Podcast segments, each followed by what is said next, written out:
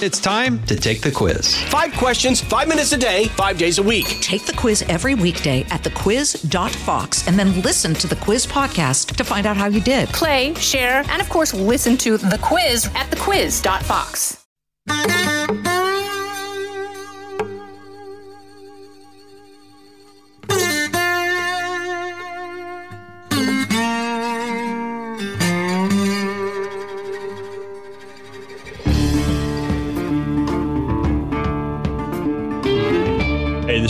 Thank you for joining us for another Thursdays with Trey, uh, which, of course, is the time when we get your questions. And in the interest of full disclosure, um, I was out of the country for a couple of days, and quite a bit happened while I was out of the country. So, depending on your perspective, I should either leave the country more often or I should never leave it again. But quite a bit happened, which I am certain will be reflected in the questions to come uh, in the weeks to come. So, got any questions about what happened? Uh, whether it's uh, the Dobbs decision, a January 6th hearing, there was a Second Amendment case that came out. Uh, those are three things I remember that happened while I was overseas, but there may be more. So, you got questions? I don't mean I have the answers, but you're welcome to fire away. But that's in the future. For now, uh, Mary Langston. Hopefully, there were some questions that came in while I was gone. Yes, sir. We have plenty of questions, so we can get started quickly. But thank you for having me, Trey. Have you had a good week? Uh, so far, so good. How about you? A great week. Um, lots to look forward to. Um, but we'll go ahead and get started if that's okay with you, since we have Sure. a lot of good questions from our listeners. That sounds great. Okay, wonderful. Well, our first question comes from Eddie, actually in South Carolina. And he writes How can Congress, the legislative branch, create committees and hold court? Isn't the judicial branch's job to investigate whether a crime has been committed? Eddie from the great state of South Carolina. Great question. Um, I'll answer it a couple of different ways. I'm going to amend your second question. Uh, it is definitely not the judicial branch's job to investigate whether a crime has been committed. That is done by the executive branch. So I'm going to, in my head, kind of amend that. Isn't it the executive branch's job? If if you'll remember, but the main thing we ask the president to do in the Constitution, and the president is the head of the executive branch, is to faithfully execute the law. So, can Congress, the legislative branch, create committees and hold court, or is it the job of the executive branch to investigate whether crime has been committed? All right, for Congress, yep, they can definitely create committees because they control their own branch of government. As you recall from uh, civics a long, long time ago, we have three branches. The legislative branch is the author and definer of uh, of their branch and how they can do what they're supposed to do. So, where do committees and investigations help? They help apportion resources. They help as you want to draft legislation to investigate whether certain laws need to be amended, improved, enhanced, or deleted. And you know, the little short time I was up the road, I was on committees that did all four of those things. Does the law need to be amended? Does it need to be written because there's a void? Does it need to be uh, deleted? Congress cannot and does not hold court. And the number one question I got at Publix grocery store on Saturday mornings when I was in my old job was why is X not in jail? Why has Congress not put X in jail? And you can fill in the X with whoever they were mad at at that point. And my answer was always the same. That was my old job. Prosecutors and cops and juries and judges put people in jail. Congress does not. Congress cannot and does not put anyone in jail. They don't have the power to do it. So Congress cannot and does not hold court, uh, to use the word that Eddie inquired about specifically. Congress cannot and does not hold, quote, court. These hearings are not court. Congressional hearings do not result in charges or indictments or sentences. I mean, not to put, you know, to find a point on it, but your local Rotary Club is welcome to form a committee to, quote, investigate crime. Your local Kiwanis Club or Garden Club or Bridge Club or Sunday school class is welcome to form a committee to figure out who kidnapped Charles Lindbergh's child or who committed this crime or that crime. You can do it all day long if you want to. It has absolutely no impact on anything because you have no power and no authority, but you can do it. Congress can look at what they want to look at and they can make it seem like a trial and they can use legal words, but it does not matter one iota. It is the executive branch's job to decide whether to initiate a criminal investigation. And Congress does not get to decide that. And I had a really hard time convincing a couple of my GOP colleagues of that while I was there. And now some Democrats are having a really hard time grasping that too. But Congress and members of Congress do not and cannot and will never be able to put a single solitary person in jail for a single solitary thing. So I guess if they want it to seem like court. But if you watch the January 6th hearings and then compare that to actually being in a court, what are the differences? Well, number one, there's no judge in a congressional committee hearing. There's no judge up there calling balls and strikes or saying that question's out of order or applying the rules of hearsay. I mean, we have rules in court. You can't testify to what somebody else told you with limited exceptions. That's all they do in Congress. That is all those witnesses do. It's called hearsay. There are a ton of exceptions to the hearsay rule, but as a general rule, you have to have firsthand knowledge. Did you see it? Did you hear it? Did you taste it? Did you feel it? So it, they may have it look like court, but it ain't court. Well, thank you so much, Trey. And thank you, Eddie, for your question. Our next question is from Henry in Alabama. And this also follows the news, Trey. He writes Democrats are saying they are pushing to codify Roe versus Wade by passing federal law by making abortion legal nationwide.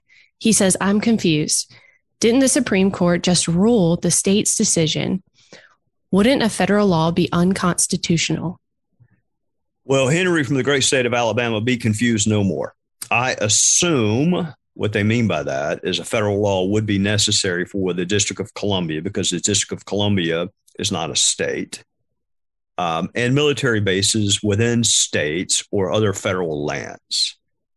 Uh, what the Supreme Court held is there is no constitutional right to abortion to be found in the Constitution. Constitutional right. So the parameters of whatever life or privacy interest a state legislative body finds and sets is up to that state. But DC is not a state.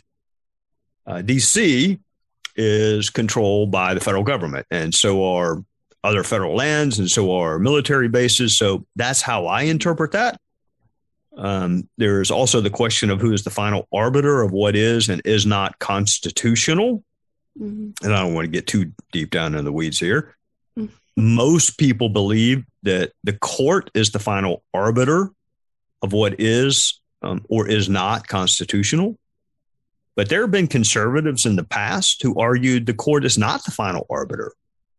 The court said X is unconstitutional, but Congress has the right to say, yes, it is. So that's a very nuanced debate. We'll save it for another day. Mm. Uh, my point is, you know, because I enjoy irony so much, um, it is ironic, to say the least, how some people's positions on issues change depending on whether or not they like the outcome. Some conservatives and liberals think the court is the final arbiter of something if they like the outcome. Some conservatives and liberals do not think the court is the final arbiter of whether something is constitutional if they don't like the outcome. Mm-hmm. And I'm such a simple minded person. I just like having one set of rules. Well, thank you, Trey. And thank you, Henry, for your question. We'll answer more of your questions when we come back. Pull up a chair and join me, Rachel Campos Duffy. And me, former U.S. Congressman Sean Duffy, as we share our perspective on the discussions happening at kitchen tables across America. Download from the kitchen table the Duffys at foxnewspodcasts.com or wherever you download podcasts. Our next question is from Fred in Texas, and he asked, Please ask Trey where prosecutorial discretion comes from. Congress and legislatures make laws. How can a prosecutor get away with ignoring laws without any consequences? Doesn't refusing to prosecute make them accessories to the original crime?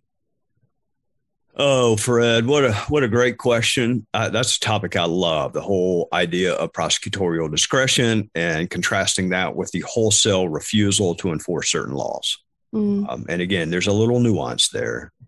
Uh, Brett Kavanaugh actually, when he was on the D.C. Court of Appeals, wrote a decision on this whole thing we call prosecutorial discretion. You may want to go pull it up. There aren't that many cases on it the, the power to enforce the law belongs to the executive branch, period. But we need to look at an example to see why. So let's say a crime has been committed. We'll say a crime's been committed in my hometown of Spartanburg. Police think they have the right person, but they're not sure. Mm. So do they have to make an arrest? I mean, are, are you going to prosecute it?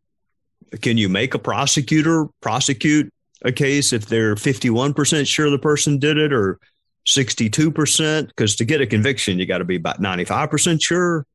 Mm-hmm. Do we have some, you know, DA or federal prosecutor that has to decide whether we have the right person, the right charge, is evidence sufficient? Congress does not get to decide that. Judges don't get to decide that initially. So the discretion comes from the fact that the person exercising the discretion is the person who has to prove the case. So we have a crime that takes place in South Carolina. We, we, we had a homicide that happened, I think it was 1995. So for 10 years, the police were looking for the right person. Mm-hmm. And they had some evidence against some people, but the prosecution, and actually, to be honest with you, the cops also mm-hmm. agreed we don't have enough yet. Does that mean at some point somebody can say, well, you got to go with what you got? I mean, can, can the South Carolina General Assembly say, hey, look, it's been 10 years. This crime's unsolved. Uh, you got a couple of suspects, pick one and go. No, that is not the legislative body's job. One other example, we had this we had this idea in South Carolina because we struggle with the issue of domestic or interpersonal violence. We we're almost always in the top 10 in men hurting or killing women.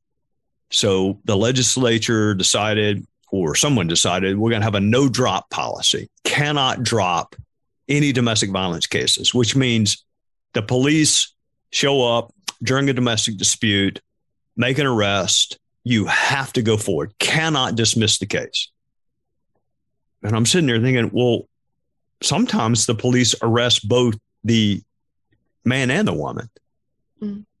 So if I have to go forward, who do I go forward against? Do I have to go forward against both?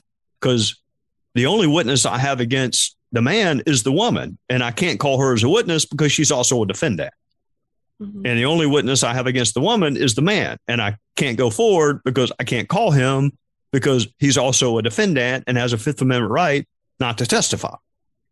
So I think what frustrates what frustrates people and what probably is frustrating Fred are these prosecutors that decide, I think marijuana should be legal. I'm not going to prosecute any marijuana cases. I'm with you. I, that is not their job to decide that. But that does not make them an accessory to the crime. What it means is you need a new prosecutor. You either got to get rid of that one, like they recall the DA in San Fran, or you got to get them out the next election. But to say you're going to make somebody go forward on a case when I was the district attorney, how can you make me go forward on a case that I cannot win? Mm-hmm. How can you make me go forward on a case where I think I have the wrong person? I think the police have arrested the wrong person. So there's discretion. I mean, the president has discretion. Somebody commits a, an act of terrorism against the United States. The president gets to decide when to respond, how to respond, and the manner in which to respond. We have something terrible happen in the United States. Congress gets to decide whether to pass a law to deal with it, whether to amend an existing law, or whether to hope it never happens again. Mm. Executive branch, a crime is committed. It is the cops and the prosecutor that decide whether or not they have enough evidence. I get the frustration. I, trust me, I get it when I see DAs saying, I don't believe drugs should be criminal, therefore I'm not going forward. Uh, okay, well, then who is? I mean, you, you can't get Joe Blow off the street to go prosecute a case. He or she doesn't have the power to do that. That is mm-hmm. power that is vested in the executive branch. So when you think of prosecutorial discretion, you need to think of the difference between the wholesale decision to ignore certain categories of law, which is wrong and it's anarchy, or the, the nuanced discretion that you give prosecutors to say, you know what? You have an okay case, but I can't win it. I cannot convince 12 people beyond a reasonable doubt that this person committed this offense. And, and since we have double jeopardy, and if I go forward and lose, I can't ever go forward again, I'm not going forward. That is discretion. Mm-hmm.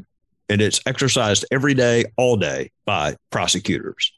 Me deciding that I'm okay with people shoplifting, therefore, I'm not going to prosecute any shoplifters. Uh, that is anarchy. Mm-hmm. That is not prosecutorial discretion. And we got to be able to d- distinguish and differentiate between the two.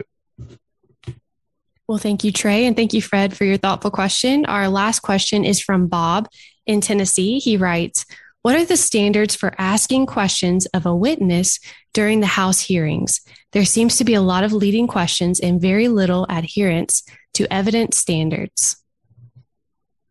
All right, Bob, this is the best way I think I can get you to do this. I want you to take your left hand I want you to take your index finger and your middle finger of your left hand, and I want you to put it on your right wrist. And I want you to see if you can feel a pulse.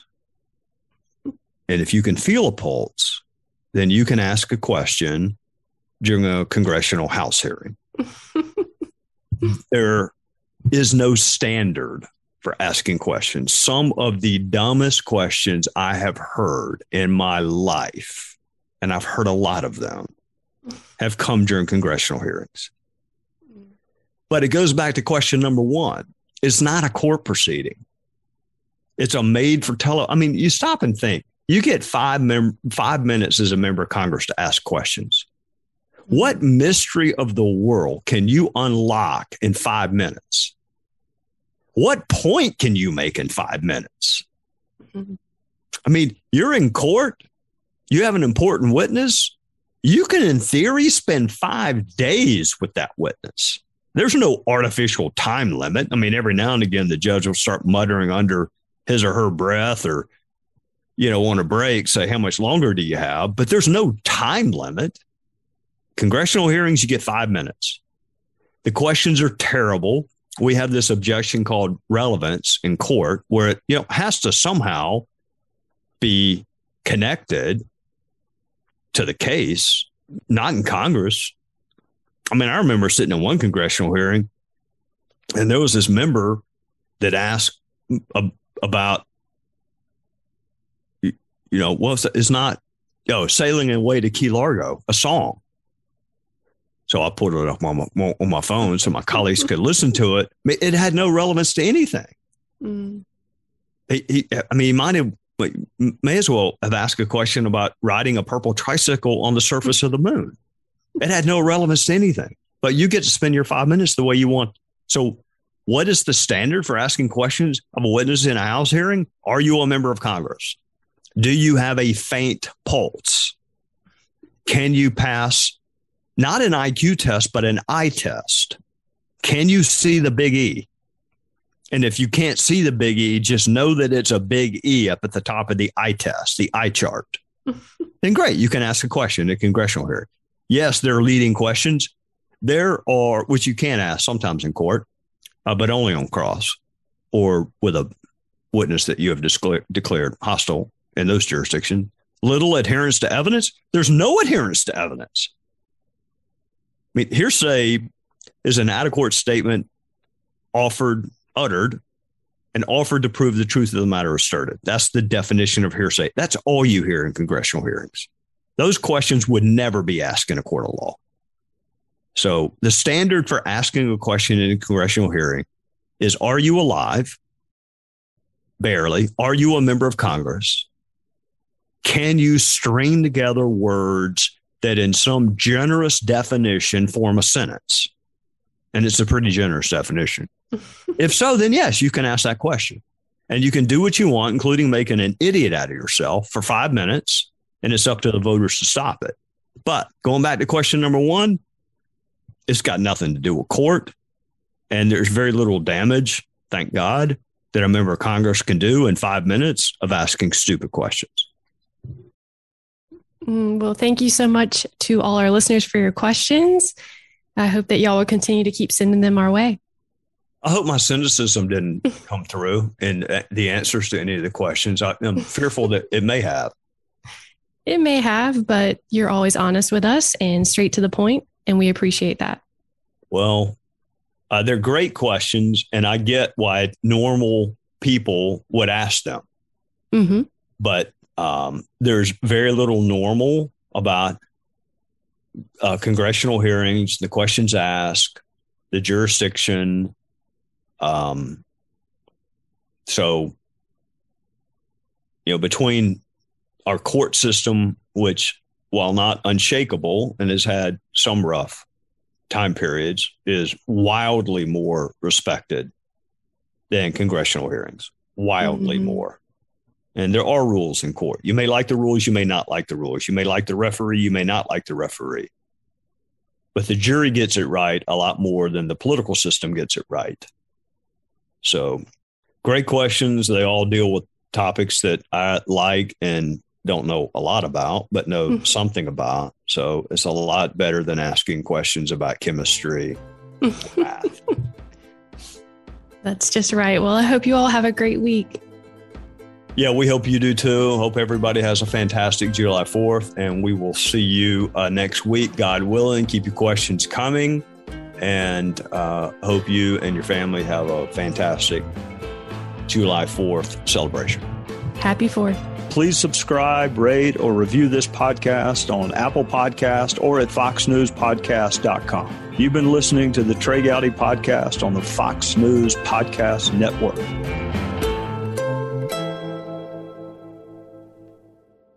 From the Fox News Podcasts Network, subscribe and listen to the Trey Gowdy Podcast. Former federal prosecutor and four term U.S. Congressman from South Carolina brings you a one of a kind podcast. Subscribe and listen now by going to foxnewspodcasts.com.